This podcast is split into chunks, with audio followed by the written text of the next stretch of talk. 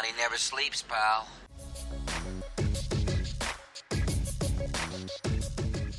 Olá pessoal, bem-vindo ao nosso canal Como Investir, que você pode acompanhar no nosso portal Money Report e no nosso canal do podcast.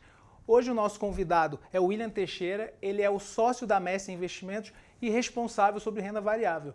E hoje a gente vai falar sobre um ponto muito importante para o pequeno investidor, pequeno, médio e grande investidor, que é como evitar o pânico e euforia na bolsa. William, bem-vindo. Bem. Obrigado, boa tarde. Obrigado pela presença. William, a gente está vivendo um momento hoje que é quase uma encruzilhada. Né? Se a gente olhar para o cenário interno, o Brasil está fazendo as reformas, previdência, tributária, governo anunciando privatização. Ou seja, a gente está saindo de um cenário de baixo crescimento, a possibilidade de muito crescimento, o que é ótimo para as empresas, a gente está desembolso. Por outro lado, a gente tem o cenário externo, que aí a situação não é tão boa assim a gente está vendo o mundo discutir se a gente vai entrar numa recessão global, se Estados Unidos, China, Alemanha vai diminuir o crescimento. Se a gente vê as discussões no Twitter, por exemplo, com os grandes gestores, com os pequenos investidores, ficam debatendo isso aí, tem uma discussão se a gente vai entrar num bear market ou se o Brasil vai continuar com o seu bull market aí. Pânico e euforia. Na sua visão, como é que está o momento da Bolsa Brasileira? Pô, a nossa visão é, é construtiva para o mercado. A gente entende que existem riscos lá fora, existem riscos uh, que a gente precisa mensurar. Uh, mas acho que, de cara respondendo a tua pergunta, como fugir do, do pânico e da euforia, é, é ter uma estratégia bem definida. Eu acho que isso é, é o primeiro passo. Então, pô, eu quero. Esse capital é para quê? É para especulação? Eu quero fazer um, lá, uma aposentadoria com, com ações? Pô, definido isso, a gente vai definir estratégias de operações, estratégias operacionais. Uh, eu costumo dizer que, que geralmente o consenso está errado, né? E quando todo mundo acredita que o consenso está errado, o consenso está certo. Porque daí o consenso está errado. Em, em, linhas gerais, a gente tem visto. Uh, acho que a bolsa, a gente costuma brincar que é um, é um, é um jogo de antecipação. Então todo mundo está querendo antecipar o que vai acontecer. E, e assim, acho que o Brasil, o cenário está bem consolidado. A gente consegue enxergar de forma mais clara agora uh, qual é a economia da reforma da Previdência, qual é a proposta para uma reforma tributária. Isso até pouquíssimo tempo atrás não se sabia e agora está claro para a gente. Uh, gera um cenário mais otimista. A, nossa casa XP ainda acredita no mercado fechando em torno de 115 mil pontos para esse ano, 140 mil pontos para o ano que vem, então um, cenário de, de, bastante expansão para o mercado aqui. Nunca tirando o olhinho lá de fora, que é onde a gente vê que que tem um pouco mais de risco. Né? Uh, eleição americana talvez possa segurar um pouco esse risco para o ano que vem. Né? Não imagino que o Trump, com todo, todo o maquinário, com todo o poder que ele tem, ele vai deixar a economia entrar em recessão um pouco antes da eleição.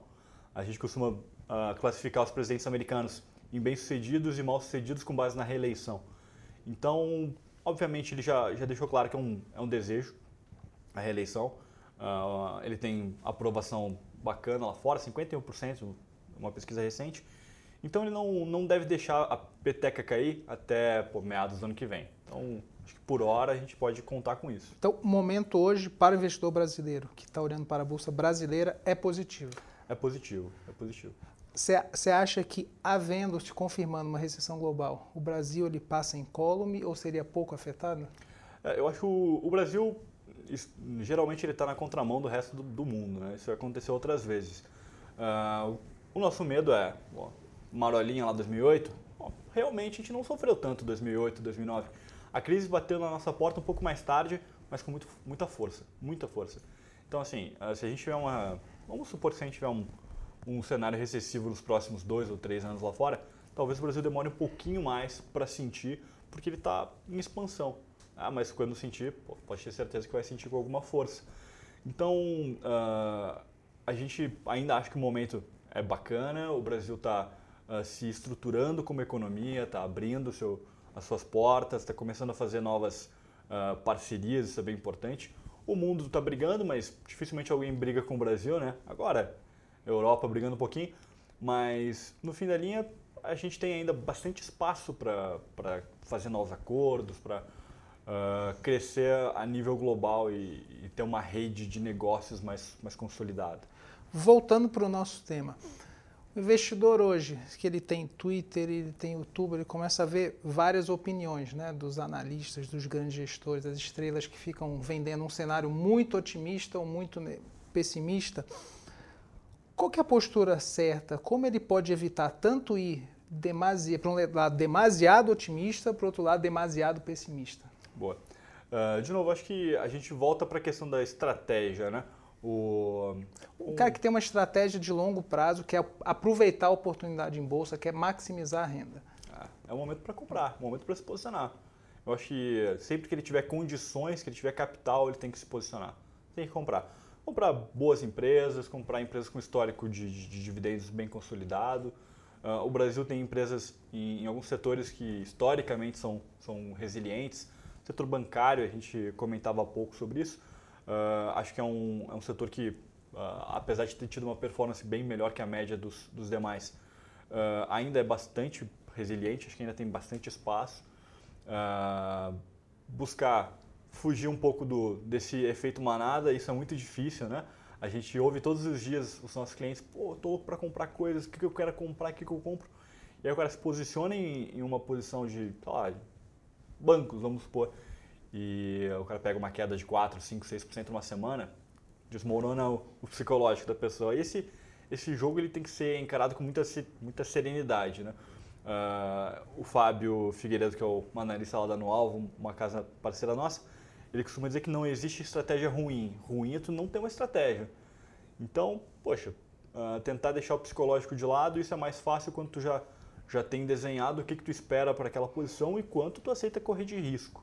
Deixa eu aproveitar de te perguntar, você como agente autônomo, você tem seus clientes, você lida com eles, é, como é que você consegue passar uma tranquilidade justamente para evitar a euforia, o trade sem saber o que fazer? Falando um pouco de mim, o primeiro investimento que eu fiz, eu comprei uma ação que eu não sabia o que fazer.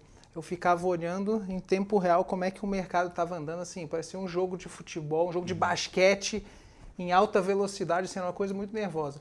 Depois, quando você começa a seguir alguma recomendação, você sabe o que está fazendo, é muito mais tranquilo. Se está caindo 20% e você sabe que está caindo, você continua tá tranquilo. Se está subindo 35% e você sabe que pode subir 100%, você continua tranquilo. Como é que é esse trabalho que você faz com seus clientes? É, é importante o investidor de bolsa ele, ele, reforçar o seu psicológico. Vamos começar por aí. O, é muito difícil tu, tu acompanhar o teu dinheiro perdendo valor e não querer pular fora do barco. É difícil isso. Então, uh, ao longo de, pô, de, de, tanto tempo, a gente já viu tanta coisa boa, tanta coisa ruim, tanto exemplo de, de investidor que estava super bem posicionado, se desesperou, largou tudo e, e, viu a coisa voltar a subir, ou aquele que se agarrou na esperança de que, cara, que o mercado não ia continuar caindo e, e ficou com posições extremamente defasadas que talvez nunca vão voltar. Então, definir essa estratégia, definir qual que é o teu objetivo e quanto tu quer correr de risco, essa é a primeira coisa. Porque isso lá na frente vai evitar de, de tomar esse tipo de postura, de pô, não vou estopar minha posição porque vai subir. Tá? Agora, a gente teve, pô, teve recentemente alguns exemplos de alguns papéis, como lojas Renner, por exemplo. Um papel que a gente realmente gostava, a gente tinha um, um call de compra de uma casa parceira com alvo definido, com stopzinho definido. O case é muito bom, mas ela teve uma queda mais expressiva e a gente estopou posições. E ela voltou a subir, foi no nosso alvo. Uh, são coisas que acontecem no mercado, que a gente tem que estar acostumado, que a gente tem que, que entender. E aí, se não consegue uh, li, lidar com essa oscilação, aí acho que tem que pensar numa carteira de longo prazo, que tu possa comprar uh, sempre, pensar em não vender esses papéis, escolher boas empresas, se aprofundar nelas e carregar isso com, com mais, mais prazo. Na sua opinião, a bolsa está cara? Não, eu acho que, hum, que a, se a gente for avaliar a relação entre o lucro das empresas e a pontuação da bolsa, tem espaço ainda para um upside. Uh, de novo, a gente enxerga algum risco no cenário externo, talvez não para tão curto prazo. Uh, a gente já viu alguns governos uh, se preparando, o governo da Alemanha emitiu um, um material esses tempos falando que se preparava para tempos difíceis, para alguma recessão. Acho que quando uma crise bate, ela bate sem avisar, né? A gente não está preparado para uma crise. Se eu sei que vai vir uma crise daqui a um ano, pô, aí eu vou estar tá preparado para ela, não vai acontecer. Então, acho que esse, essa consciência que se criou depois de 2008, do, tanto das instituições financeiras, as principais, quanto dos bancos centrais, ela, de certa forma, não evita, porque são ciclos, mas consegue suavizar, amenizar um pouco desse, desse, desse uma grande depressão que possa acontecer. Uh, China vai deixar de crescer? Acho muito difícil. Acho que a China ainda tem espaço. A população está começando a migrar para um, um outro estilo de consumo. Isso pode ainda abrir espaço para novos produtos, para um, um, novo sistema comercial chinês. Então, o mundo ainda tem espaço para ganhar um pouco de força. E assim, uh, de novo, olhando para 2008, a gente está bem mais preparado, as instituições são mais sólidas. Você falou que a bolsa não está cara, mas ela tampouco está barata. Né? Já teve um crescimento mais que dobrou Exato. de tamanho Ibovespa uns anos para cá. Ou seja, já num cenário como esse, você precisa fazer um stock picking um pouco Perfeito. com mais critério. Tem alguma pechincha na bolsa? Ah, a gente a gente olha com muita, muito cuidado para isso, com muita cautela. Uh, acho que para o investidor que está querendo se posicionar para um prazo mais longo, a gente citou alguns exemplos aqui, até das, das principais empresas da bolsa mesmo. Se a gente pegar o, o top 5 do Ibovespa, tirando bancos, uh, eles estão num patamar muito próximo do patamar de 12 meses atrás, ou alguns até abaixo. Você está falando em patamar de preço? É patamar de preço. De preço. Uh, vamos pegar, sei lá, vamos excluir os bancos. Né? Os bancos performaram super bem, performances bem, bem expressivas. Mas vamos pegar Petro, Vale, Ambev, uh, Gerdau, empresas importantes a, a, nível nacional, empresas que são as mais populares da bolsa, as mais negociadas, elas estão no mesmo patamar de 12, de 24 meses atrás.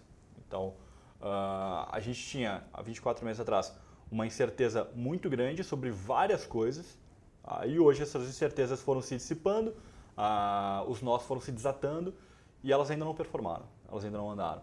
Tá? Os lucros vêm crescendo, as empresas vêm se, se solidificando, e isso não, ainda não, não teve nenhuma. Uh, não não não está na cota, não está no preço. Imagino que ainda não.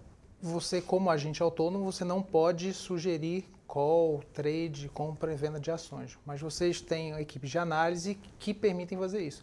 O material que vocês têm recomenda compra em um determinado setor? O que está indo bem, de, na sua opinião? Uh, na opinião de quem vocês claro, consultam? Uh, exato. Como, como, agentes autônomos, a gente não tem a prerrogativa de analisar. Né? A gente pode passar as recomendações das casas de análise que são homologadas pela XP e da própria XP. A XP também tem uh, uma área de análise que se reestruturou recentemente. Recentemente, acho que não é o termo, mas em, nos últimos 18 meses, com um analista novo, com um chefe novo e a gente enxerga bastante espaço. Eu acho que a gente tem que dar um pouco de atenção para empresas uh, que possam se beneficiar com concessões. Uh, esse setor pô, deve se, se destravar do que, do que foi em relação ao que foi nos últimos meses. Uh, o varejo é um setor que a gente pô, gosta muito, apesar de não entender que, que seja uma pichincha, acho que está bem precificado, mas é um setor com muito potencial se a gente voltar a ver PIB crescendo. E. Um, enfim, acho que siderurgia tem um pouco mais de desafio por estar muito ligado ao cenário internacional, mas pô, tem ativos que no curto prazo ficaram, ficaram baratos. Mas eu destacaria principalmente aquelas, que aqueles, aquelas empresas que podem se beneficiar de concessões e o varejo se a gente vê realmente um, um crescimento de PIB nos próximos meses. Na visão de vocês, ou de quem vocês consultam, como é que a Bolsa vai terminar em 2019 e 2020? Pô, uh, a XP tinha uma projeção que uh, ali em meados de, de maio foi revisada. Né? A gente teve, uh, maio, para quem lembra, para quem acompanha, a gente teve uma queda um pouco mais expressiva do mercado. Uh, naquele momento, a XP revisou a projeção de 2019, que era 125 mil pontos, para 115 mil pontos. Então, se tornou um pouco mais conservador. Uh, naquele momento, a bolsa ainda não, tava, não tinha se consolidado acima de 100 mil pontos. Uh, então, hoje, a projeção para o final desse ano da XP é 115 mil pontos. E a gente olha para 2020 com uma expectativa de 140 mil pontos para o final do ano. Então tem um bom potencial de valorização de 40% ah, em menos essa... de dois anos. Exato. É um upside muito interessante se a gente pensar que, que o CDI, bom, nesse período, no ritmo que, que a gente tem, tem acompanhado, deve fechar lá na casa de 10%, 11%. E você ainda vê os investidores, de um modo geral, os clientes de vocês, muito conservadores em investimento de renda variável? Não, não. Esse, esse cenário tem mudado bastante. A gente, uh, historicamente, busca esses investidores, apresenta uh, oportunidades para eles, apresenta uh, o que a gente tem visto desse cenário. Né? Acho que é importante todos os investidores uh, terem um pedaço da sua posição em renda variável, respeitando, óbvio, o perfil, respeitando o que, que eles imaginam de, de, de, aversão a risco. Mas esse cenário meio que, que se inverteu nos últimos, vamos lá, 90 dias, 120 dias. A gente tem recebido muita procura de investidores que até então não se diziam aptos a, a ter posição em ações, não se diziam uh, aptos a ter algum tipo de risco. A gente tem recebido uh, uma, uma, procura desses, desses investidores. Então, uh, o próprio investidor está sentindo a necessidade de se expor um pouco ao mercado. Acho que isso tem acontecido. Você acha que é o fim da era do CDI? Com a Selic a 6%? É, eu acho acho que nunca vai ser o fim da era do CDI. Né? O CDI pô, é, um, é um balizador que, que é mega importante para o mercado financeiro como um todo. Agora, é, com certeza é o fim do 1%. Ah, eu acho que o 1% lá em, ah, em 2011, 2012, se não me engano, a taxa de juros estava em 7. Você falava que o 1% não existia mais. E ele apareceu de novo, né? Em 2016 a taxa estava em, sei lá, 14. Chegou a 14,75. É, né? 14,75. Hoje a gente está falando de 6, tá? 6%, e algumas casas já falam de 5% para o final desse ano. Ah, o próprio Focus já está apontando para isso. E eu imagino que pelo menos no curto prazo o 1% tenha desaparecido. Desaparecido e, e vai demorar para voltar. Mas a diferença é que lá atrás, quando o juro caiu, acho que foi 7,25 ou 7,5, 7,25 a mínima, né? 7,25 a mínima. Os analistas, os economistas já diziam que essa taxa não refletia a situação monetária e fiscal brasileira. Aquilo ah, ali gente... já estava dizendo que não era o juro de equilíbrio da economia brasileira. Hoje a situação é diferente. A ah. gente consegue prever, acho, com um pouco mais de precisão de que a gente vai ter um patamar de juro mais baixo por um bom tempo, não é? Aquele juro é, é, bem interessante a gente avaliar o que aconteceu logo depois, né? A gente teve um cenário de inflação batendo em 10,30 em 2015, se não me engano. E, e obviamente a gente não estava num cenário confortável para ter um juro naquele patamar de, de, de 7% naquela ocasião. Uh, acho que o governo também pô, pensou em, em se manter, pensou em mostrar que que a coisa estava de um jeito diferente, mantendo o discurso da, da marolinha lá do, do Lula, mas pô, obviamente ele não refletia um, um, cenário e hoje acho que isso pode. O, o próprio Paulo Guedes falou na, no evento da Supera Expo, uns dois meses atrás, que, que via juro no Brasil em 3%. Poxa, a gente ainda não enxerga isso, mas quem sabe daqui, um, daqui a alguns anos. Legal. William, muito obrigado. Bom, obrigado eu, o prazer estar aqui. Ah, foi muito bacana. Valeu, gente. Obrigado. Até o próximo aí.